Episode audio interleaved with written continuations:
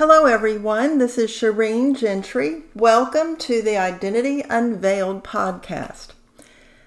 I will, on occasion, deter from identity concepts and simply share what is currently on my mind.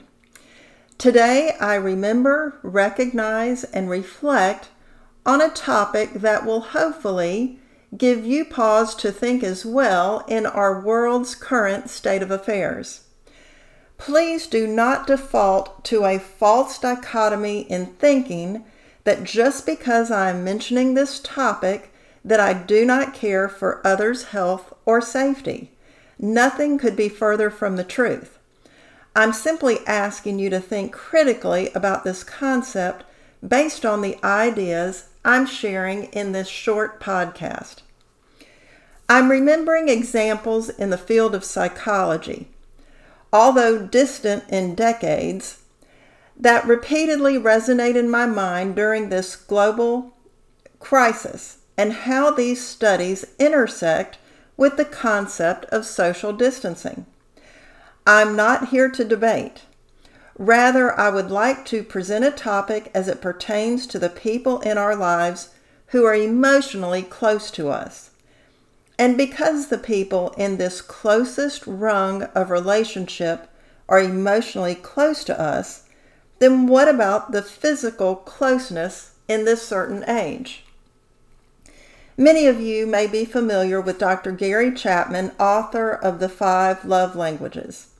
One of the primary love languages is physical touch. Keep in mind that all the love languages, and this one as well, are emotional needs that need to be met. How do you know if physical touch is your primary love language or the other four? If you have another love language that is a close second, that is fine, but everyone has a primary love language. And so, what if physical touch is your primary love language? It is what you do for others reaching out for a hug, a kiss on the cheek, a pat on the back or shoulders, or to hold or squeeze a hand. What you do for others is exactly what you need for yourself.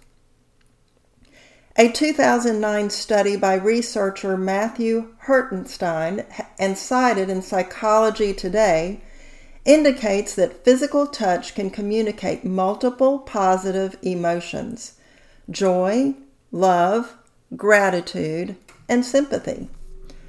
Think about this in the context of what our world is now experiencing. Loved ones bury their family members with a handful of people present. These people need a special touch. Sons and daughters not hugging their parents for seemingly legitimate concerns based on their professions. These people need a special touch. Loved ones visit their family members in nursing homes on the other side of a window. These people need a special touch. Family members having surgeries or delivering babies without their significant others by their side. These people need a special touch. Loved ones celebrate life's milestones, graduations, and weddings, with or without peers and friends to physically share in the once in a lifetime event. These people need a special touch. A person who grieves the loss of a spouse before the COVID outbreak mentions that what is missed the most in the months following the loss hugs. So now the complicated process of grief for someone who is physically gone has become compounded with the recovery from grief by those who were physically present. A loss for not only who is not here, but also a loss with those who are here. This person needs a special touch.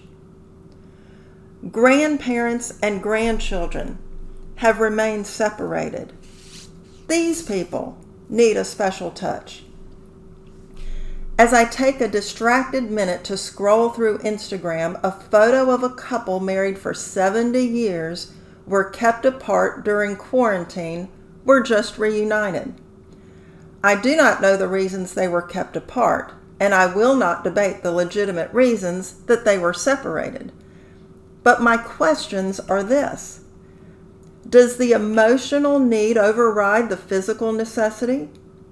Or does physical need override the emotional necessity? Is there anything deep within the recesses of your own soul that troubles you about all of this? What tips the scale in today's world? It's easy to keep distant, emotionally and physically, with strangers or mere acquaintances. But what of the physical contact with those who are closest to us?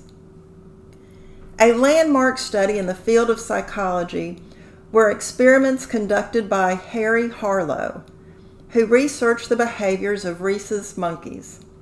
Specifically, he conducted numerous experiments regarding attachment, emotional attachment between an infant and their mother. In one particular study, a young monkey lived alone in a cage that contained two stationary figures. One of these figures was made out of wire mesh, while the other was made out of terry cloth. The substitutionary wire mother provided milk, while the terry cloth mother offered no nourishment. Interestingly, the baby monkey would spend more time on the terry cloth figure and would cling to it if stressed or frightened, which would occur if the experimenter provided a toy with clanking noises. Harlow called the monkey's clinging to this substitutionary terry cloth mother as contact comfort. The wire monkeys of today are food delivery and Zoom.